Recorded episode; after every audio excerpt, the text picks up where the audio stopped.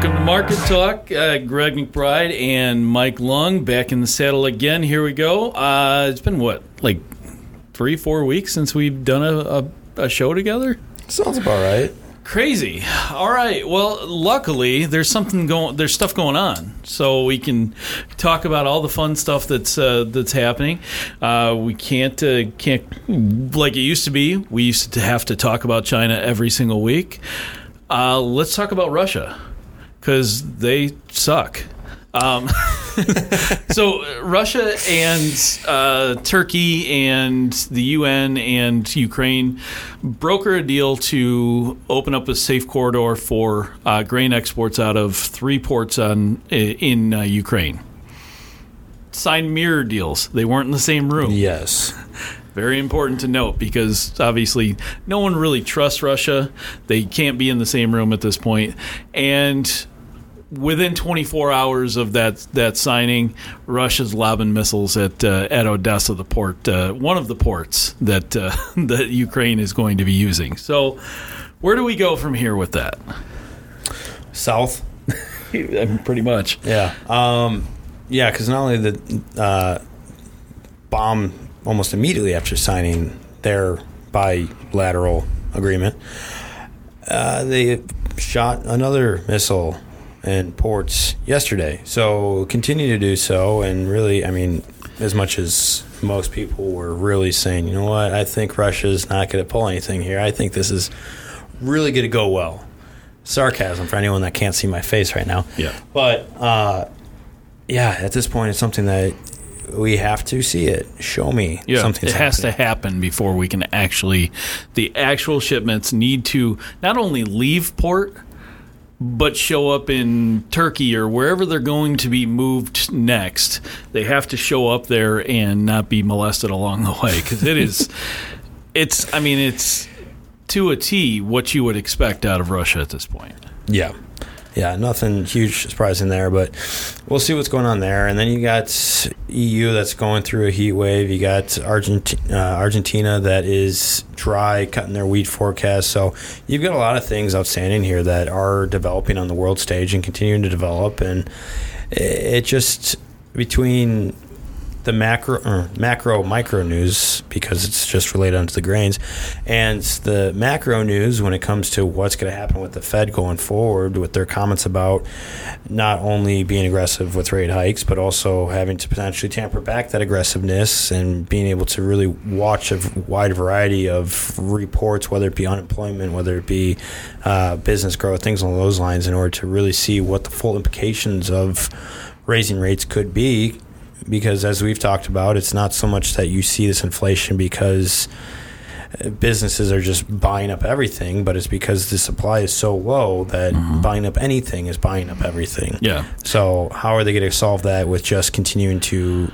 ravage inflation or uh, the uh, fund rates and continue to move in that direction and second guess really what the full picture implications are. Yeah, and and the UK is talking about their their inflation rate increasing and maybe not even peaking out until September or October uh, at 10 plus percent.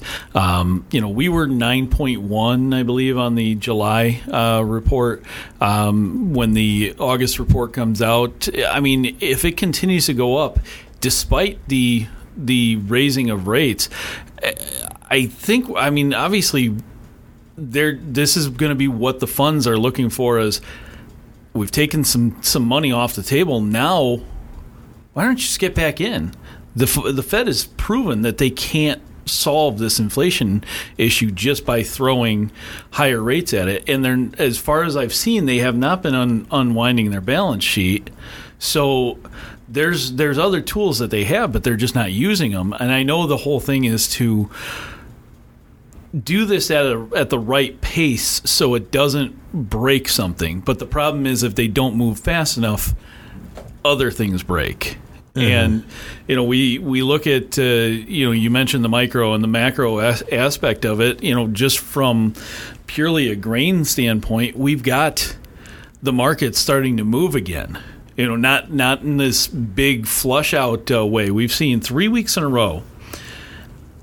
At least I think it was three weeks in a row. gap higher or or strong higher move on Sunday night, and then by Tuesday or even Monday afternoon, we're done. That's it. The rally is over. We sell off through the end of the week and then do it all again the following weekend. This one feels a little bit different. We're about a dollar off the uh, off the lows from uh, just last Friday, I think, in soybeans. Forty cents uh, off the lows uh, in corn. Wheat looks uh, looks like it's starting to come back around. The volatility has never gone anywhere, and I think that's something you and I have talked about, and and I think it's important that people understand the volatility comes from the the constant up down up down buying and selling motion that we see in these markets. So if you get a trending market that is straight up or straight down for a for a long period of time the volatility is relatively low. But with what we've seen these 40 cent 50 cent moves is keeping that volatility high. That's probably why one of the safe ways that we can say we can expect higher prices maybe coming in the in the not too distant future, right? Yeah, just like you said, just straight off volatility. I mean, most years you'd wait a month, two months to see a fifty cent move in beans, and now it's just pretty regular. It's a day. so, yeah, to see some of these targets being hit, I mean, we're leaving targets all over these charts. Mm-hmm and there's no sign of volatility slowing down. If anything, it seems very like the 70s going into the 80s, and the 80s were nothing but a very volatile time frame. Right. So, more than likely, you can expect several years of volatility. We've already seen two years of volatility. We're going to go into year three, more than likely seeing volatility, and how long that's going to stretch is going to be interesting to see. But yeah, I mean, to say we're going to see higher prices is to say it's we're going to see a hundred dollar crude again. Mm-hmm. I mean, it's not far off from seeing it. So yeah. to say it, it's not a far reach. Yeah, and it doesn't mean that there's no uh, risk out there it you know it's all risk. I mean, just in in the volatility that we've seen, there's still you know we still have risk when it comes to your grains. You know, obviously we have we have weather risk, we have you know premium put in from other other sources or taken out from other sources when we were when we were trying to sign or they were trying to sign that that deal.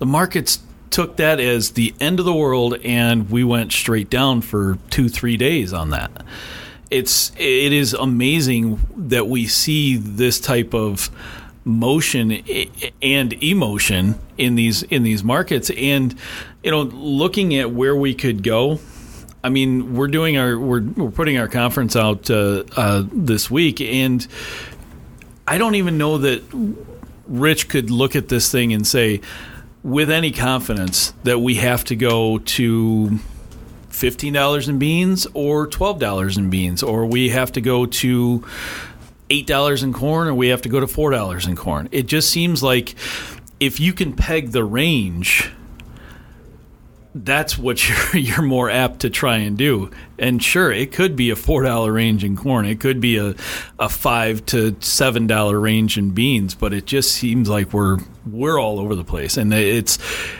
it is tradable. It's just like a, we've talked about it. If you get ahead, don't be afraid to take and walk away, mm-hmm. or or step aside and wait for it to do something opposite and then do it again. You know. Yeah, it's it's it's a market you have to be constantly watching, and if you don't have the time or the patience yeah, you've talked about six, seven dollar ranges, and I think what are you supposed to do with the rest of the week? Yeah, yeah. Well, I mean, and and you see it, you see it in the crude market, you see it in the Dow, or the S and P, is you see these massive swings of you know four dollars in one day for a crude market that's oh man, you wake up and it's down two dollars, and next thing you know, it's up a dollar or it's up three dollars. And where did that come? Well, it's it, all it takes is a headline, and I mean, at this point, is is there any anything that really does give the funds a reason to keep selling to move to the sidelines or is the is do you think we'll see them come back into this thing from a from a full-time standpoint because a lot of the a lot of the smaller players have stepped aside right now. Haven't we seen open interest drop to multi-year lows? Yeah, and it's something that I think what the funds are really waiting on is to see what the Fed minutes have to say, what their stance is, because it's going to be the idea of where am I putting my money as a storage of value, mm-hmm. and if we continue to see inflation or hyperinflation, well, the best bet is to buy something that is tangible that you can hold because it will appreciate in value.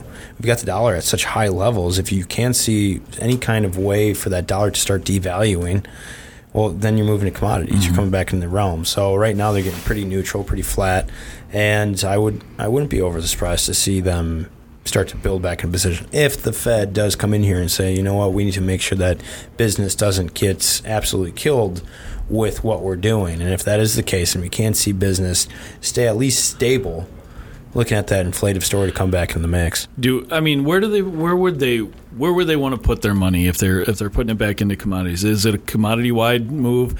Is it put it back into crude? Do we go into with the high dollar the way it is right now? Do we put it into gold and silver, which are relatively cheap or have come well off their their recent highs?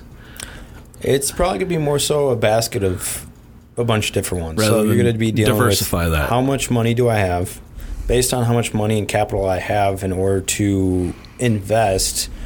What markets are liquid enough that I'm going to be able to get in and out of them?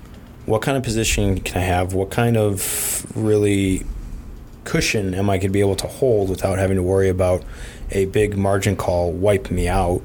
and it's moving in that direction. But I do think it's going to be more, more macro and more just broad based commodities mm-hmm as they start to re-enter, and it's going to be something that you see them move into this very defined basket based on their risk assessments, based on liquidity of different markets, based on capital th- that they can expend and capital that they need to keep as a buffer and cushion in order to make sure that they're right. not. Uh, calling up for more margin calls, have to liquidate various positions, but it's a good mix of indicators that they have to follow in order to make sure that they're positioned well and not screwing up a market yeah. quickly. Well, it seemed it seemed like um, you know a few weeks ago, it seemed like it was a foregone conclusion that when we got the uh, quarter two GDP number. Um, here on well we get it on Thursday the 28th um, it's it seemed like a foregone conclusion that that was going to be going to be our second quarter in a row of negative GDP and or negative growth and we were going to be into a recession. Technically that puts you into a recession. Definition wise they're kind of changing the definitions but now I've seen some of the some of the estimates or some of the ideas out there that maybe we didn't have a negative growth quarter in in quarter two. What happens if we raise rates three quarters of a point, full point, whatever it is, and we're not into a recession? Is the is the labor market strong enough to carry us and then we continue to see everybody put the put the money back into the into the market because the recession was averted for now because that seems like that's what everybody's been afraid of. Yeah, you could see that more short term, much like you saw in 08. You saw the initial fallback, and then you saw a little bit of a recovery before the really big panic flush. It's something that you could see people wipe their brow and see that more relief type of rally. Mm-hmm. You take it off these lows, you give people some kind of sense of hope, and then you just rip it away from them. Great outlook there. Because we still have the problem with people don't have enough available debt to spend. We have a very strong dollar, so you're not seeing a ton of foreign money come in here and start to buy our products because mm. it's just not competitive. Right. And we can buy as much products as we want from the foreign market with the buying power we currently have. But if no one's spending and buying from us, what's the point of buying all this inventory just to sit on it? Sure. Yeah. Well, as far as uh, as far as anything, you talked a little bit about uh, hyperinflation. It's been a while since we've seen a round of hyperinflation. What uh, go into a little bit of specifics about the indication that you get that we could be seeing that, or that we could be in store for that, and what that really means versus what just standard inflation would be, or or even stagflation at that, at that point. Yeah. So the biggest takeaway that I'm going to start with is the fact of when you see hyperinflation, it's not so much that the goods are just so rare as much as currency is failing to do its job. And that's a big distinction to be looking at because where we have our dollar currently sitting at, with how much debt we have outstanding, with the fact that we don't have money flowing into us, we have a very big debt bubble that is bound to pop. And when you see debt bubbles boil over like they do, you either need to print money in order to pay off these debts or you just go into default. So we can devalue our dollar right now from where it's sitting at, but at what point do we see the writing on the wall and say we need to really print in order to fix this problem? And that's what I'm really watching for is what the Fed has to say in those regards and what what we're going to be looking at because with where we're sitting at, there's no good way out of this. Well, One printing another, money essentially got us to where we're at right now. Right, but even with how much money we've printed, you still see how strong our dollar is. Yeah. It's not that sure. we took all this money out of the market. Yeah. It's still sitting there. We still have a lot of debt outstanding. And you still have a lot of people that are looking at prices at the pump, and while they have come down, they're still expensive. Food prices are still expensive. Everything's still very expensive, and you just don't have anyone that's willing to buy. So if you give out all these dollars and people just either store them or put them into savings, and you have all these goods that are currently outstanding we can't get, it just really comes into the idea of the fiat currency that we currently have is only backed by the word of the U.S. dollar. And with cryptocurrencies, with the old gold standard, eh, it comes into play do we really trust the word behind the value? And if that falls apart and people start to flood into gold and flood into cryptos and flood into things that they hold as a storage of wealth, that's when you can really see this thing get ugly. Yeah. So few things to be watching there, but yeah, it's it's definitely a as we go into the end of quarter three. I think it'll be a very interesting market. Yeah, well, I mean, macro and even our own backyard of the of the it, that's a a huge time for us. We've seen big changes from the USDA at those times. We've seen, you know, they've made changes on on uh, stocks numbers that uh, will make everybody scratch their head, and it's like, well, what? Where the hell did that come from? So definitely a lot of. Uh, it, it, we always say this. We we say it all the time. There's a lot of question marks out there, but it's the problem. The uh, problem, and I guess the the good thing about it is it gives us opportunity. Mm-hmm. It does open up the door for opportunity. Yeah, and it definitely is something that what we've learned over the last couple years as opposed to what we were doing when the market was at a very stagnant level for as long as it was is really open up the eyes to the vast risk that is out there whether it's your the debt that you're holding whether it's the energy inputs that you have to buy whether you have a ton of different things and there's so much different risk out there that it's really opened the eyes to okay, where is my risk really? It's not just on my crop prices. Mm-hmm. And how do I go about making a full plan, not just a I want to sell corn or beans here? Right. So, a few things to be watching. But that's the great thing about our conference being released today, Greg. so, if you guys have not signed up for that today, uh, please give us a call at 802 Market. We'd be happy to sign you up. We got the full recordings released right now. Uh, it's going to cover grains, uh, cattle, technicals, and financials. So please give us a call again, 800 2 Market, and we'll be happy to sign you up. But today for Allendale Market Talk, this is Mike Lung and Greg McBride signing off. You guys have a good one.